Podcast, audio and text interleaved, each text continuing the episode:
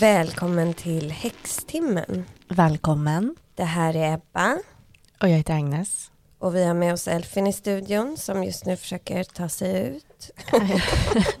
Han krafsar på Ja. studiodörren, gardinen. Ja.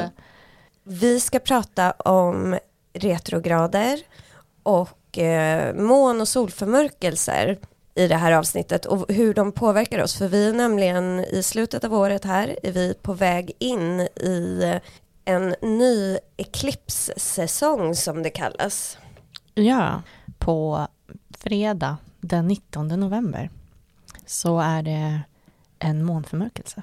Ja, och den sätter igång en ny serie av förmörkelser. Liksom. Men hur, eh, hur är läget Agnes? Hur har vi det? Hur har vi det? Vi har det bra. Ja. Ehm, vad har hänt sen sist? Alltså jag har haft en lite lugnare period för att när vi spelade in förra avsnittet så hände det så otroligt mycket saker. Alltså vi, det var event och alltså det var väldigt mycket grejer så jag var rätt så uppe i varv. Men nu har jag haft en vecka då jag mer liksom har kunnat så här, ja, men sitta hemma och jobba, hänga med Elfin och sådär. Så jag börjar liksom återkomma lite i balans kan man säga. Ja, vi gjorde ju en intervju med Dagens Industry Weekend. Ja det var faktiskt väldigt kul. Ja, det- Eller den- det var inte så kul egentligen att göra den men, men det blev ju kul. Ja, den publicerades eh, i helgen. Ja. Ehm, när vi, från när vi spelade in det här. Den 6 november. Så att, eh, men den finns online också. Ja, Vi har en länk på Instagram precis. man vill läsa. Men för det var ju, det är ju kul med liksom vårt ämne i, alltså så här häxor i en sån tidning. Det är ju ändå en affärstidning. Mm, det är faktiskt väldigt kul att bara så här, jaha, nu är vi med, nu har vi hamnat där, vi är med i Dagens Industri. Och sen så kollade ju du på Solsidan. Ja, var det som var så kul för att Solsidan plotten i då det senaste avsnittet jag såg var så här att han Mikael Schiller, ehm, nej, Heter han inte Fredde typ? Eller Mick, är det inte Mickan? Fredde Schiller heter Aha, han. okej. Fredde och Mickan, alltså den som spelar, nu bara tappar jag, vad heter Sofi- Josefin Johan Bo- Rheborg. Ja. Ja, Och sen Bornebusch. Precis, Johan Rheborgs roll, eh, Fredde Schiller heter han, och eh, hans fru, han skulle vara med i The Weeknd, så här, eh, en intervju. Och då blev hon så här, jag måste också få vara med i The Weeknd, så hon ska göra någon egen så här, projekt för att få komma med. Ja, det var det som det handlade. Så då kändes det så här kul att vi har varit med där. Det var liksom samma helg som vi var med. Det var Ja. väldigt roligt. Och vi har liksom inte ens eh, bett om det. Alltså Nej, vi har ju inte så här, bara, hallå kan ni intervjua oss, utan det var ju faktiskt de som ville intervjua oss. Ja, exakt. Det, det är eh, väldigt roligt. Men alltså vi har ju, faktiskt är det ju så att vi skulle egentligen spelat in ett annat avsnitt idag, det kan vi ju säga. Vi eh, skulle ha ett eh, avsnitt om lite magi och örter och sådär som blev avbokat. Och därför så tyckte vi bara, men gud det är ju perfekt för då kan vi prata om det som händer på himlen. Just nu. Exakt, för Mm. det är fler som har bett om det på Instagram. För i början av sommaren ungefär så var det ju en eklipssäsong. Alltså det var mån och solförmörkelse. Det var också eh, Merkurius retrograd och sådär. Och Merkurius retrograd har vi ju precis gått igenom nu under hösten igen. Men nu kommer en ny månförmörkelse den 19 november följt av en solförmörkelse den 4 december. Vi ska prata om vad förmörkelser alltså innebär astrologiskt, för det här är ju på fullmåne och nymåne. Och det är ju då alla häxor är vana att manifestera saker, men, eller liksom att göra nymåneritualer och fullmåneritualer och göra magi och sådär. Ladda sina kristaller och tarotkort och allt, men det ska man faktiskt inte göra i den här energin och vi kommer förklara varför. Vi har ju våran Patreon. Ja, vad är det för adress Ebba? Patreon slash hackstimmen.com Ja, eller hackstimmen slash Patreon. nej. Det är patreon.com ja, slash hackstimmen. alltså, en rolig sak, alltså i en person sa till mig, jag sa vad jobbar den med? Då sa han så här, han jobbar på ett fintech. Jag bara, ett finskt bolag. Då blev det så här helt tyst. Bara, finans. Jag, Oh, ja, det, det, är inte så lätt för dig det där ibland. nej, det Men tekniska. Du är extremt teknisk, när, liksom rent praktiskt. Ja, när det gäller. Ja, exakt. Eller ja, extremt. Men du kanske inte hänger med på lingot, typ Nej, SoMe och sånt där. nej. Det är lite- precis. Ja. Speciellt. Nej, men på vår Patreon så lägger jag upp grejer. Det är snart dags för nytt eh, bonusavsnitt. Mm. Vi har, hade inget förra veckan, men vi har ju vårt magi. Ja, så att gå in på vår Patreon och där har vi bonusavsnitt. Ja, Så kan man stödja oss om man tycker att vår podd är bra. exakt. Så att vi kan fortsätta göra den. Ja, då kommer vi vilja göra mycket mer saker. Vi måste ge Elfin ett ben varje gång vi spelar in. Ja, det kostar. Och han får bara sådana ekologiska, Ja. liksom lokalt tillverkade ben. Vet De ni hur kostar- många mycket de kostar? Ja, de kostar typ 90 kronor styck. Ja, så Ja. att för Elfins skull, gå in på vår Patreon. Ja, men var befinner vi oss nu? Vi befinner oss i november. Vi befinner oss i Scorpio season, bara det. Demonsäsongen kallas det också. Ja, den är spännande. Ja, man kan också märka det för att vi har ju tidigare gjort avsnitt om varje stjärntecken. Men det sista vi gjorde var kräftan. Sen har det liksom stannat av lite och blivit andra saker. Och eh, jungfrun och vågen har gått liksom ganska obemärkt förbi. Man har fått några så här, kan ni inte göra. Ja. Men nu när skorpionerna, då kommer det liksom, var är De- avsnittet om skorpionerna? De kommer där med sina klor och sin Ja. lilla som gadd och bara hallå, Ja. vi vill höra vårt avsnitt nu. Ja. Eh, Men alltså grejen är, vi har ju faktiskt tänkt lite på att vi ska börja lägga ut, det kommer komma, alltså det kommer nästan bli typ, det kommer bli som dubbelavsnitt av Häxtimmen under en period. mm, Alltså med bonusavsnitt. Och det är möjligt att de här eh, stjärnteckenavsnitten blir sådana. Ja, Framåt. ja, precis. Det kommer nog behöva göra så. Ehm, För vi har ju tre tecken, alltså vi ligger efter då med jungfrun, vågen och så, så har vi skorpionen. Ja. Nej men vi är i en mörk period, alltså vädermässigt i vår, vårt halvklot eller vad man säger. Och eh, det är även en ganska så här, intensiv astrologisk period. mm, Det har ju just varit eh, halloween. Alltså det här är tiden på året då vi är som närmast liksom den spirituella världen eller den andra dimensionen. mm, Så att det är, den här tiden är det lättast att typ så här göra seanser eller göra magi eller så här, det är en väldigt intensiv sån energi. Alltså vi är mitt i Scorpio season och nästa fullmåne är inte en vanlig fullmåne. nej, den ska man eh, vara lite försiktig med. Ja, det är en månförmörkelse eller eklips. Som vi nämnde innan, i början av sommaren var ju total kaos på himlen. Då var det ju flera eklipser samtidigt som Merkurius retrograd. Mm, Då hände mycket saker i alla människor. Jag hade lite olika saker jag höll på med. Och det ska man faktiskt vara ganska uppmärksam på för saker som tog sin början då, det här är typ slutet av maj, början av juni, intensifieras nu när nästa eklipssäsong händer. Mhm, Så man kan fundera lite tillbaka på vad man gjorde. Det var en nymåne i oxen i maj. Just det. Och- Där är liksom, vad gjorde man då? Ja, det får man tänka tillbaka på. Man får kolla i sitt bildalbum i telefonen och se vad man gjorde. Men så här, vi står inför en månförmörkelse, de sker alltid under fullmåne. Sen står vi inför en solförmörkelse den 4 december. En solförmörkelse är alltid under nymåne. För det här beror ju på hur solen och månen står och sådär.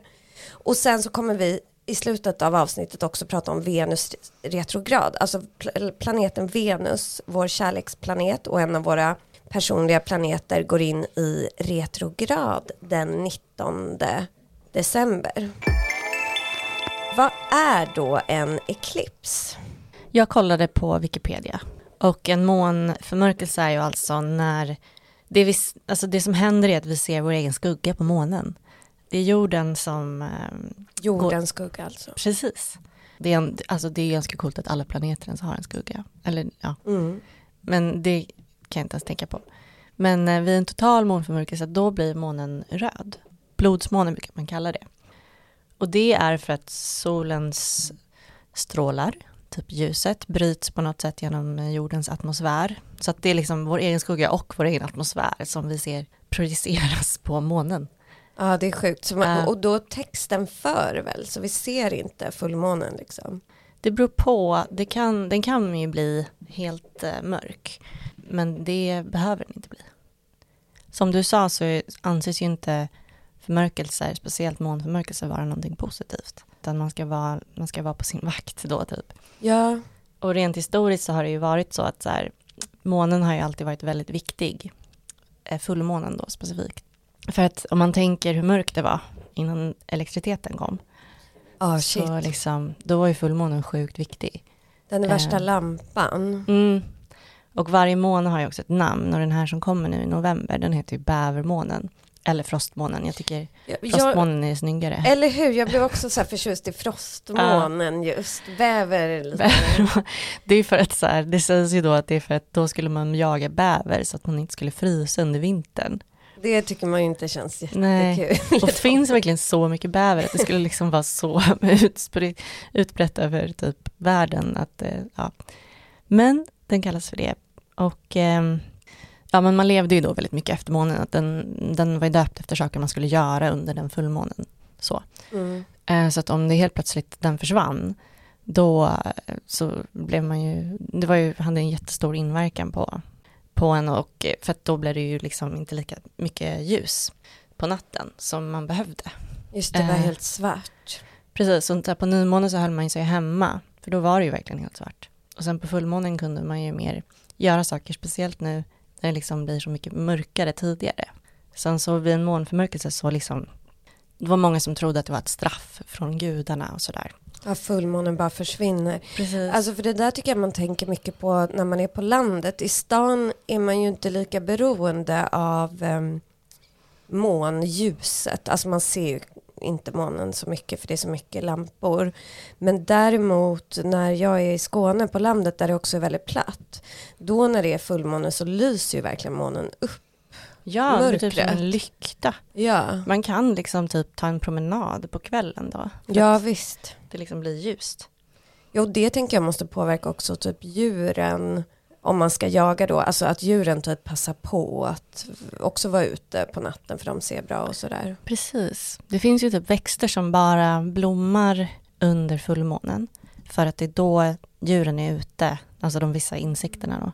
Det är väldigt häftigt. eh, så att de kan pollinera och sånt. Genom historien så har ju då mm, månförmörkelsen haft som sagt dåligt rykte.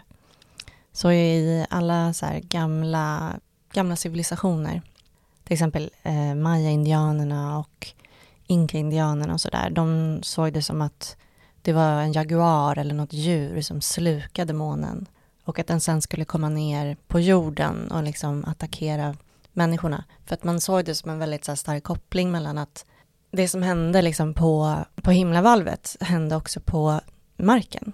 Man, man såg liksom att det var så starkt kopplat så att om månen försvann då skulle någonting, då skulle det påverka dem på Mm. liksom, marken också. Eh, så att de såg det liksom verkligen som ett så dåligt omen och då eh, så kastade man ofta stenar eller spjut på månen eller Mhm. ylade mot månen. Så det kanske är därför man vargar gör det, jag vet inte. Ja, det är häftigt när vargar gör det. Uh, Elfin brukar göra det ja, han gör det. Mm. Jag vet dock inte hur beroende det är av just liksom fullmånen, men Men det finns, en, det finns en video på vår, på Ah. vår Instagram när han faktiskt står och ylar. ja, men han ylar en hel del, Elfin, men det är inte alltid mot månen så. Men, ja, Ja, okej. Men i Mm. kinesisk mytologi så var det så sent som liksom på 1800-talet som de, när det blev månförmörkelse, avfyrade alltså kanoner och skott och sånt. Eh, militären mot månen. När det Sa var så du där. Kina? Ja, Jaha, gud. någon gång på 1800-talet. Eh, Ja. Så det är väldigt, det är väldigt, sitter väldigt eh, liksom eh, hårt fast i så tra- traditionell eh, mytologi och så.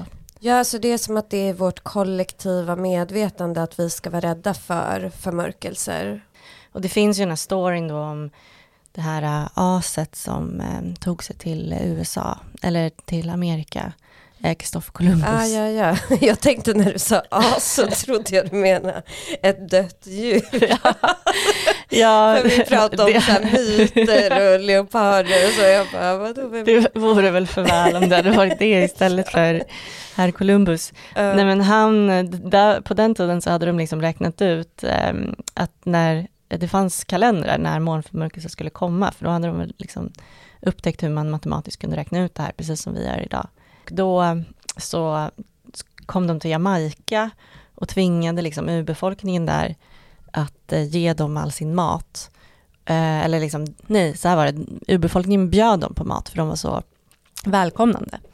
Och i hemlighet så stal Kristoffer Columbus män ännu mer mat från dem, så till slut så var liksom maten slut. Och då så sa Kristoffer Columbus att nu är Gud sura på er för att eh, eh, vi får inte få någon mer mat, för ni har behandlat oss illa. Och då blev det månförmörkelse, han har redan kollat det. han visste om det. Mm. Ja.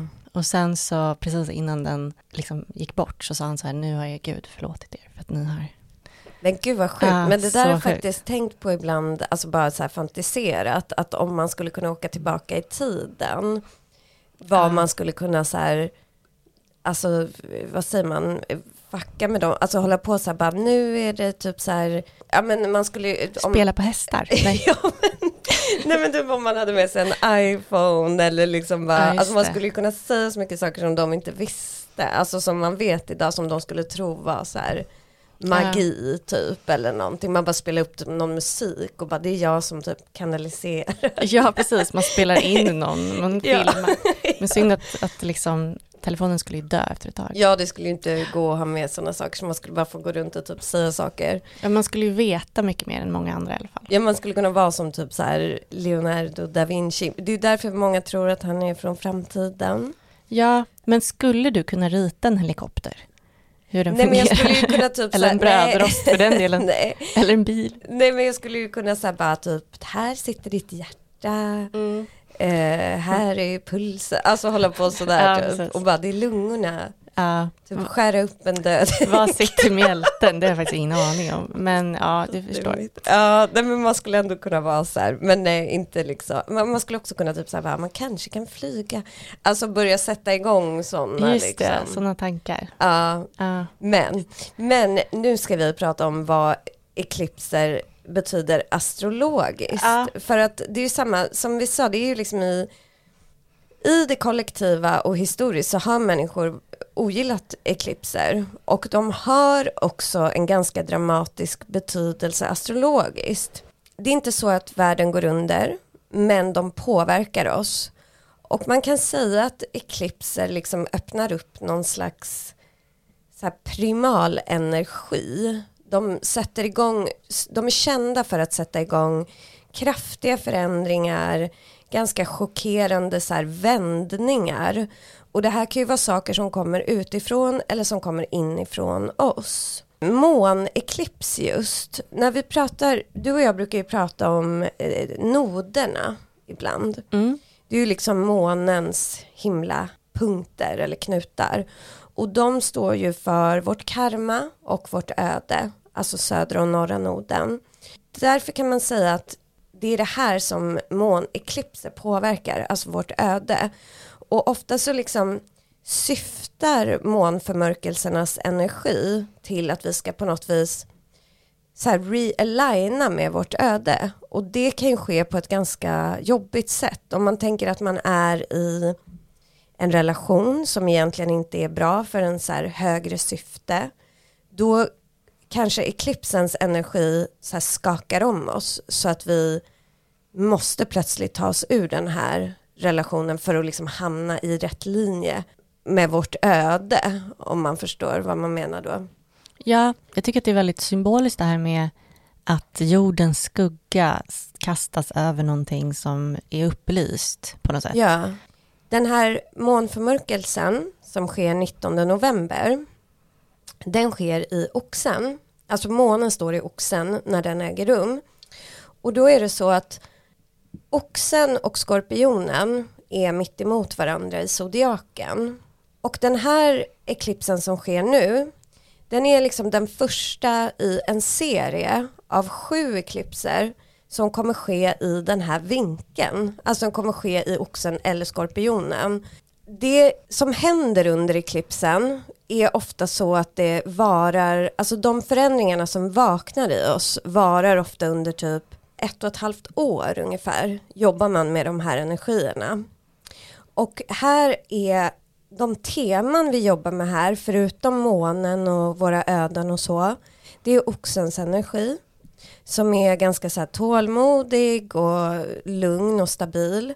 Och sen är det skorpionen som är väldigt intensiv, väldigt kraftfull och sådär. Och då tyckte jag det var intressant att ta fram tarotkorten för oxen och skorpionen. För att då är oxens tarotkort är ju hierofanten. Där kan vi se som en präst som sitter och liksom predikar för två personer. Det kortet handlar om dels liksom materiella saker men också våran Alltså vad samhället förväntar sig av oss, hur vi uppför oss, hur vi liksom relaterar till strukturer i samhället och till maktrelationer måste man ju utgå ifrån i och med att det är som en präst, det är ju en väldigt stark maktposition liksom. Och skorpionen har ju tarotkortet döden, där allt förändras och allt liksom transformeras. Och en viktig punkt i den här eklipsen, att den verkligen påverkar alltså vår, våra nära relationer och så här maktstrukturer och sånt i dem. Så att under eklipsen kan det vakna saker som vi har gått och tänkt på länge eller liksom grunnat på länge. Att så här, det här kanske inte riktigt är okej, de här personerna kanske inte beter sig riktigt okej mot mig och så. Under eklipsen så blir det så tydligt för oss att vi liksom måste säga ifrån eller måste sätta ner foten utan kanske måste avsluta de här relationerna. Men det kan ju samtidigt vara så att vi väljer en annan väg. Vi kanske väljer oss att ge in oss in i en relation eller så. Men våra relationsband och i viss mån även våra typ finanser och materiella tillgångar kommer att påverkas. En viktig planet un som är under den här eklipsen som styr den, det är Venus som just nu befinner sig i stenbocken och kommer göra det ett tag. Och där har vi en ganska så här, alltså Venus i stenbocken står för så här trofasthet, lojalitet. Så att det är sådana saker som är viktigt att titta på och då blir det liksom åt båda hållen att så här, var är det viktigt att jag ger ännu mer lojalitet och håller i mina viktiga så här, vänskapsband och var är det åt andra hållet att jag måste faktiskt avsluta de här connectionsen som jag har. Mm. Ja, men jag har ju både eh, oxen i solen och Venus. Just det. Och min partner har ju både, han har ju eh, Venus i stenbocken. Det kanske, här kanske kommer påverka oss massor. Ja, alltså jag tror att man kommer se både frierier eller vad man ska säga. Att folk väljer att ta sin relation ytterligare steg, alltså commitment. Det står också Oxens kort, Hierofanten för, för commitments. Vi kommer också se avslut, så vi kommer se både liksom skilsmässor och ehm, eh, frierier eller vad man ska säga. Alltså det är lite så här efter, jag tänker att allas våra kärleksliv är ju typ rätt annorlunda efter pandemin. Alltså vissa har ju gått in i en relation som du, alltså en stabilare relation, men många är ju nyskilda eller bara i olika kaossituationer. Och det här kommer påverkas under den här tiden, särskilt för Venus befinner sig då ett tag i stenbocken. Och då blir det liksom lite mer tydligt, så här, vilka ska man rensa bort och vilka ska man verkligen satsa på. Men och eklipsen kommer röra sig i de här temana. Men så vi kan vänta oss att den här månförmörkelsen kommer att så här, tydliggöra för oss var vi har så här, emotionell energi, alltså var vi har känslomässig energi och känslomässiga band både på kärleksplan och i viss mån på liksom materiell plan. För månen eller oxen styr ju både sensualism men också det materiella och det vi äger. Men och det är lite kul som vi pratade lite om innan att den här eklipsen, för att det var ju en nymåne i oxen i maj Och nu har vi en fullmåne i oxen efter ungefär ett halvår. Och då brukar man ju säga det, att det man gör nymåneritualer och sätter som nymåneplaner under en nymåne, det brukar växa och manifestera sig tills det är en fullmåne i samma tecken. Och det har vi alltså nu. Så att man kan tänka tillbaka lite på vad hade man för intentioner eller planer och sådär i maj? Vad höll man på med då? Vad höll du på med då? Vad höll jag på med då? I maj så hade jag precis fyllt år som oxe då. Och, eh, fast jag är ju typ första sekunderna på oxen ju, den 20 april. Så det var lite senare. Men det var, det var en ganska speciell tid för då, det var liksom precis då man började träffa sina vänner igen. Ja, Jag har liksom en bild från när jag hade min födelsedagsfirande. Det var utomhus, eh, liksom någon gång typ så 18 april. Och eh, alla, vi var ganska få och vi stod alla ganska långt ifrån varandra. var utomhus ja. Ja. Och det var så här, det var precis liksom typ första dagen det var okej att vara utomhus eh, under mer än bara några minuter här. ja. Så länge, för det var också sol, så länge man var i solen. Men alla hade ju typ filtar på sig i stort sett. Och att när man kollar på de bilderna nu så ser liksom alla ser lite obekväma ut i början. Att man träffas i grupp. Det är så konstigt att det var så kort tag sen. Ja, För nu är man verkligen. ju så plötsligt van igen vid att träffa människor. Även om vi då fortfarande har pandemi så Mm. är det ju inte alls på samma sätt. Nej, verkligen inte. Men eh, precis, alltså folk går ju på konsert nu och allting. Ja gud och jag har varit, jag har inte varit så här jättemycket men jag har varit på en del event, Mm. alltså så några stycken och då folk kramas ju och alltså Ja, precis. Att det, men som, när jag kollar på de bilderna nu, då är det typ som att så här, det ser ut som att ingen egentligen tycker om mig. Typ så här, alla ser lite konstiga ut och står typ långt ifrån varandra och bara hallå. Och att det var nästan så här, eh, vågar jag lägga upp det här på min Instagram typ på en grupp människor ihop? Kommer jag Ja. ihåg att jag tänkte. Ja det kommer jag ihåg, jag tänkte också för jag la också upp bilder därifrån. Ja. Om man tänker tillbaka på det, alltså att det var då, det var i maj. Ja det är konstigt, man väntade man skulle få lite så här, vad håller ni på med typ? Alltså sådana meddelanden om man la upp. Mm. Ja, precis. Men sen mot slutet av maj så kommer jag ihåg att då var jag typ ute på restaurang och liksom, då hade det gått ganska snabbt innan det hade blivit lite mer liksom, normalt. Men det var fortfarande sådär att alla ställen stängde klockan åtta. Just det, så var det. Mm. För jag kommer ihåg att jag var ute på restaurang i slutet av maj. Klockan åtta så gick vi därifrån då, så gick vi in på ICA vid Medborgarplatsen. Ja. Och eh, då var klockan åtta och då gick liksom alla in på ICA Medborgarplatsen och samlades kring folkölshyllan. Aha. För de säljer kall folköl men där. ja. Så klockan åtta så stod det typ så 15 jättefulla ungdomar kring folkölshyllan. Det var så lustigt, alla var så fulla klockan åtta också. Ja men för det där var ju under hela vintern och våren egentligen att man typ var aspackad klockan sju. alltså för sen skulle man gå hem. Typ. Jag tyckte dock att det var lite skönt för det var så att man alltid kom hem i tid. Ja, och, alltså det var så lite Man var inte lika bakis. Jag tror att jag blev lite chockad av den här plötsliga förändringen. Mm, Alltså att man plötsligt fick vara ute igen och sådär. precis. Jag gillade det där 22.30. Ja det tyckte jag också var rätt bra. jag. Jag tyckte också var väldigt bra när man dejtade för det var alltid så här, men nu är det slut. Alltså Mm. oavsett om man gillade personen eller inte så behövde man så här, äh, alltså avsluta och det var ganska bra för att det inte bara drar ut. Ja, det blev ett naturligt avslut. Ja, det blir inte så att man ses flera jättelänge om man också tycker det är tråkigt så var det så här, nu stänger det. Ja, och jag som också tyckte också det var skönt att liksom veta att först var gruppen samlad och sen så gick alla hem. Ja, det, liksom, jag missade ingenting Nej. om jag gick hem tidigt. För att alla gick hem. Liksom. Men det fanns ju en vila i det, alltså även för mig som inte har så här FOMO så fanns det ju en vila i att så här, ingen gjorde någonting. Ja, och alla var i samma... Ja, alla var hemma. Fast det var ju lustigt för jag dejtade ju en kille under pandemin när det verkligen var så här restriktioner och så.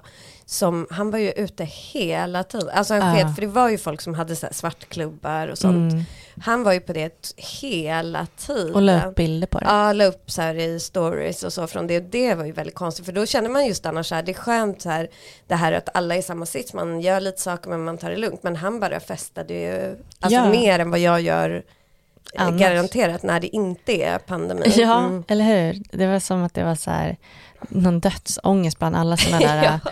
utemänniskor, typ som är kanske en di- som är kanske DJ eller någonting. Ja, exakt. Man kan säga att eklipser eller förmörkelser är universums verktyg för att skapa stor förändring.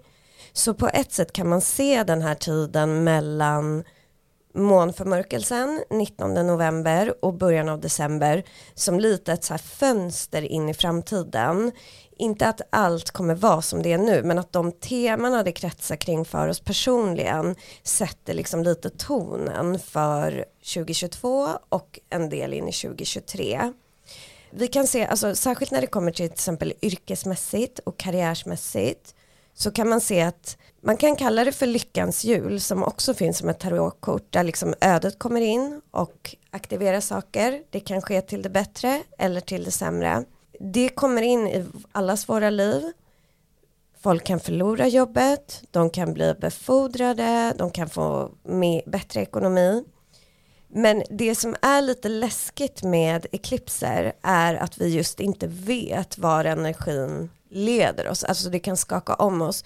Men då ska man ju tänka att om man blir av med jobbet nu då är det ju inte så att man kommer aldrig ha ett jobb under de här två åren utan att fokus kanske handlar om vad ska jag göra istället eller liksom en ny fas.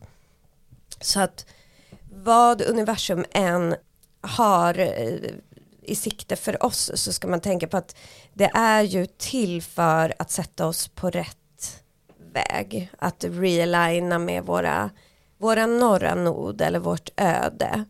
Så man får försöka hålla sig lite så här fokuserad under saker som kan kännas oväntade och kännas kaosiga. Här är oxens energi bättre att använda än skorpionens. Skorpionens är ju väldigt liksom intensiv och eldig. Det är bäst att försöka hålla sig lite lugn och stabil. Och oxen är också ganska kopplad till naturen så att vill man må lite bättre under den här tiden är det bra att vara mycket i naturen. Sen så är det en till sak med den här eklipsen som vi har varit inne på och det är att mycket kommer, förutom arbete då, kommer väldigt mycket handla om relationer. Och det kan bli, alltså det är också lite svårt att säga hur eller förutsäga hur. Men det kommer ske någon typ av skifte eller förändringar i våra nära relationer.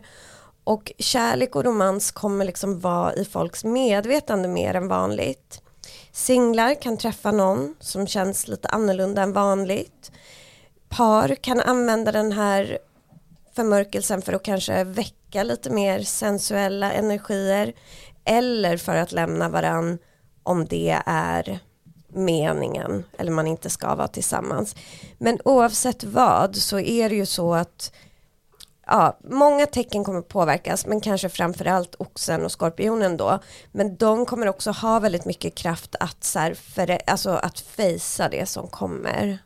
Så har man månen eller skorpionen i någon av sina personliga planeter eller stora tre så ja, får man vara lite beredd. Och det pågår, för att mån, en månförmörkelse pågår inte så länge på himlen, men den sitter alltså ihop med nästa. Ja, och Mm. nästa fullmåne, eller den här sitter ihop som en serie över ett och ett halvt år med andra månförmörkelser. Men den sitter också ihop, då kan man tänka med nästa fullmåne i oxen som är någon gång i eh, maj. Nej, i mars tror jag den är. Mm, Ja. Just det, det borde det vara. Men vad, både du och jag har ju också, du har ju också i solen och jag Mm. har också i månen. Vad tänker du att det här påverkar hos dig? Ja, alltså jag kom på en sak nu när du pratade. Mm. Att den, för nu, den förra då var ju den 26 maj. Och då kollade jag min kalender och jag bara, men då ringde ju min gamla chef och gav Mm. tillbaka mig mitt gamla jobb. Just det. Ja, ja. Det är faktiskt sjukt. ja, Eh, som jag började liksom veckan efter. just det. Det var just i Merkurius retrograden. Mm. Mm. Så vad kommer hända med Ja, det är något nu? spännande där. Ja, Ja. precis. Ehm, så det går väl, det är väl något som binds ihop med det nu då. ja, precis. Och jag tänker att det var en ganska så eh, turbulent tid. Alltså då i maj. Mm. För mig var det, har varit mycket relationsfokus och sådär så vi får se för man får väl vara lite öppen för vad som vaknar i en helt enkelt. Mm, för det kan bli, det kan gå åt båda håll liksom. Det behöver inte bli någonting katastrofalt. Nej. Utan det kan ju också vara någonting, det är en transformation som kan vara utvecklande. Ja, precis. Och det är ju det som är syftet. Mm. Även om det skulle ske under så här, känslan av katastrof så är ju syftet att det och det behöver det ju inte vara, alltså katastrofer kan ju vara små eller stora men det kan vara inre saker som kommer upp också, alltså så här, vad vill vi göra? Man kanske byter riktning på något plan. Men sen, för att nu är vi ju då i Scorpio season, solen är i skorpionen, men snart så flyttar ju solen sig till skytten som är ett, li, ett, ett, det är lite enklare energi än skorpionen. Det är inte lika intensivt och inte lika spirituellt är det ju inte heller. Men skytten har en ganska äventyrlig energi, upptäckande energi och liksom glad och sådär. Och då har vi en total solförmörkelse under nästa nymåne som är den 4 december. Och då kan vi se att trots skyttens äventyrliga energi så skapar den här solförmörkelsen att själen vänder sig inåt. Man kan behöva titta tillbaka, tänka vad man har gått igenom och vad man vill ta vägen för att liksom hitta rätt väg framåt. Så att det är också en push mot våra mål. Vi kan vara säkra på att det som kommer in nu i våra liv är viktigt på något sätt och det som inte ska vara i våra liv kommer försvinna. Och det är ju bra på sikt men det kan ju kännas jobbigt. Det kan ju vara sådana där relationer som vi kanske harvar med eller jobb som vi egentligen inte gillar eller sådär som försvinner för att öppna upp något annat för oss. Men då kan det ju göra ont när de här försvinner. En viktig punkt som vi måste ta i detta det är ju att man ska inte göra månritualer i den här energin. Så inte varken fullmånen eller nymånen? Nej, och man får vänta faktiskt till nästa år egentligen för att den här energin är för oberäknelig och dramatisk och våldsam för att man ska vilja ladda kristaller eller göra så manifestationsritualer. Vi kan inte kontrollera den och vi kan inte heller kontrollera vad som vaknar. Men vi kan också Alltså, för folk kanske känner lite, men gud det här året har ju varit så mycket astrologiskt. Och det har det och astrologerna säger att nästa år ska bli lättare. Mm, okay. Ja. Så vad ska vi göra då istället för ritualer? Jag tycker man ska ta det lugnt. Man kan meditera om man vill det. Vara i naturen. Fundera, skriva dagbok eller liksom tankar som kommer upp. Titta tillbaka på året. Alltså så här, vad har vi lärt oss av det här året? Hur ska vi gå vidare? Vad har utvecklat oss? vad kan vi skala bort och vad vill vi ha med oss in i nästa tid. Mm. Det låter ju väldigt skönt att göra det så här i slutet av året. Ja, jag tror det är bra att vara öppen för nya året som ju sätter igång, alltså för att det är ju den sista liksom planetariska saken vi ska prata om lite nu. Det är ju att vår personliga planet och planeten som styr kärlek och relationer Venus befinner sig nu i stenbocken sen bara några dagar. Det är en ganska intressant energi för Venus för att det gör att många relationer kan bli mer seriösa just nu. Alla känner av commitment och så här att man vill eh, antingen ta bort en relation, man vill inte ha så här eh, hafsiga relationer, det får antingen vara commitment eller så får de försvinna. Men, det är väldigt bra måste jag säga. Ja det är mm. bra, ja, det rensar upp liksom mm. lite. Orkar vara så här i limbo. Typ. Ja, men det som är också är då att Venus i stenbocken går i retrograd den 19 december och stannar faktiskt i retrograd till 29 januari nästa år. Så den kommer också sammanfalla med Merkurius retrograd som är i början av januari nästa år. Just det. Så där kommer bli lite stökigt. För då, och då kan man ju säga på, liksom, om man ska förklara det så enkelt som möjligt, så flyttar sig planeten Venus som styr kärlek, värderingar, skönhet och så, flyttar sig bakåt. Mm, under den här perioden. Ja. 19 december till 29 januari. Precis. Och blir allting instabilt då? Ja, men det som händer är att det kan skapa alltså, emotionella problem. Det är inte lika mycket som Merkurius handlar ju mer om kommunikation och teknik. Venus blir mer på ett känslomässigt plan. Men vi har ju återigen den här energin att gamla ex kan dyka upp eller ens egna känslor för, för ex eller att man vill lösa upp saker och sådär. Så det kan komma tillbaka saker från det förflutna och så kan det bli lite så här känslomässiga sådana här grejer. Men det man ska försöka göra då är att så här försöka ha mycket självreflektion. Jag tror att släpp energi, börja om på nytt nu under de här förmörkelserna. Sen i januari nästa år ska man försöka ta det lugnt och lösa upp saker, för det är också det Venus ber oss att gå tillbaka, alltså Venus i retrograd ber oss att istället för att bara köra på och skapa nya problem eller vad man ska säga, så ber oss att gå tillbaka och titta på, är det något problem vi inte har löst upp, ska jag kanske ha ett samtal med den där vännen eller den där äh, killen eller så, för att sen kunna gå vidare. Mm -hmm, mm. Det är bra att veta, då ska man eh, tänka på det Mm. Nu har jag redan börjat tänka på vad jag ska göra. Ja, ja. Tankarna försvinner iväg direkt. Gud vad bra det känns så lite förberedd. Ja, jag tror det är bra och också en sak man ska tänka på istället för, för under Venus retrograd och då Merkurius retrograd som kommer så kan man bli väldigt så att man bara kastar ur sig saker. Och det ska man försöka att inte göra utan istället kanske skriva ner det, kanske motionera om man vill det. Alltså hitta något sätt att så här, Eh, Ett utlopp. Ja exakt, ah. för energin och för liksom emotionell energi. Så försök att ta det lite lugnt. Så då kan man börja skriva redan nu egentligen vid den här fullmånen. Mm. Så man har det, sätter det som en, som en rutin som man kan fortsätta på sen. Ja, jag tror det är bra för alla. Mm. Men också ett tips till dig Agnes och till alla som jag läste från astrolog det är att man inte ska ranta på sociala medier under Oh, inte för att du brukar göra det längre, men vi har ju pratat om förut att, jag att du gjorde det för. Ja, ja, alltså så man ska inte, man ska, för att passiv aggressivitet kan vara lite så här typiskt för Venus, så man ska försöka liksom mm. hitta utlopp för den istället för att så här, äh, Ja, man kanske ska liksom stanna upp och tänka vem drar nytta av den här informationen. Ja. Jag hade ju en liten rant häromdagen. Jaha, det missade jag. jag har inte på Irene Svenonius. Jaha, vad hände då? då? Eh, det är hon eh, som sköter, som styr Region Stockholm, alltså sjukvården i Stockholm. Jo, det såg jag. Mm. Hon är moderat. Ja. Alla var ju sura på henne på grund av barn och mödravården. Ja, precis.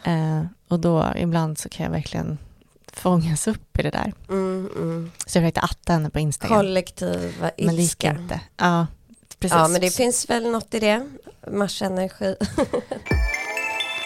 Många kommer säkert fråga om man kan se de här mm. månförmörkelsen och solförmörkelsen som är den 4 december. Så jag kollade upp det. Mm. I Sverige så är den här uh, månförmörkelsen den 19 november då klockan två minuter över sju på morgonen. Så då kan man se lite av den. Men mm, inte liksom... Aha, mm. man brukar aldrig kunna se i Sverige tycker jag. Nej, och sen så går den då ner nedanför horisonten, så då kommer man inte kunna se När den är liksom maxad kommer mm. man inte kunna se det. Men man kanske kan se att månen blir lite liksom mörkare typ. Vad spännande. Vilken tid sa du att man kunde se? Två minuter över sju på morgonen. Då ska jag gå upp och titta. Mm. Eh, får man titta var månen står. Vad kul. Solförmörkelsen kommer man tyvärr bara kunna se på eh, Antarktis. Oj, det är ja. inte många som kan se det. Alla pingviner. Ja, de, undrar om de blir rädda då eller glada. Ja. De kanske är mer som människan var förr, att de tycker det är obehagligt. Ja, men precis. De kanske liksom gömmer sig under sin vinge med huvudet. Uh, ja, precis. Uh. Men den är max liksom, eklips eh, den 4 december, sol. Eh, förmörkelse är då halv nio ungefär. Så mm. det, jag menar den pågår ju även om man inte ser den. Så den man känner av den. Ja, så det kan vara intressant vilken tid det är. Mm. Ja men kul, eh, vi, vi hörs snart igen. Alla får hålla i sig, kom ihåg att Håll er lugna i det astrologiska kaoset. Det är inte säkert att ni känner av massa, men om ni gör det, försök ta det lugnt och ta till er det som kommer.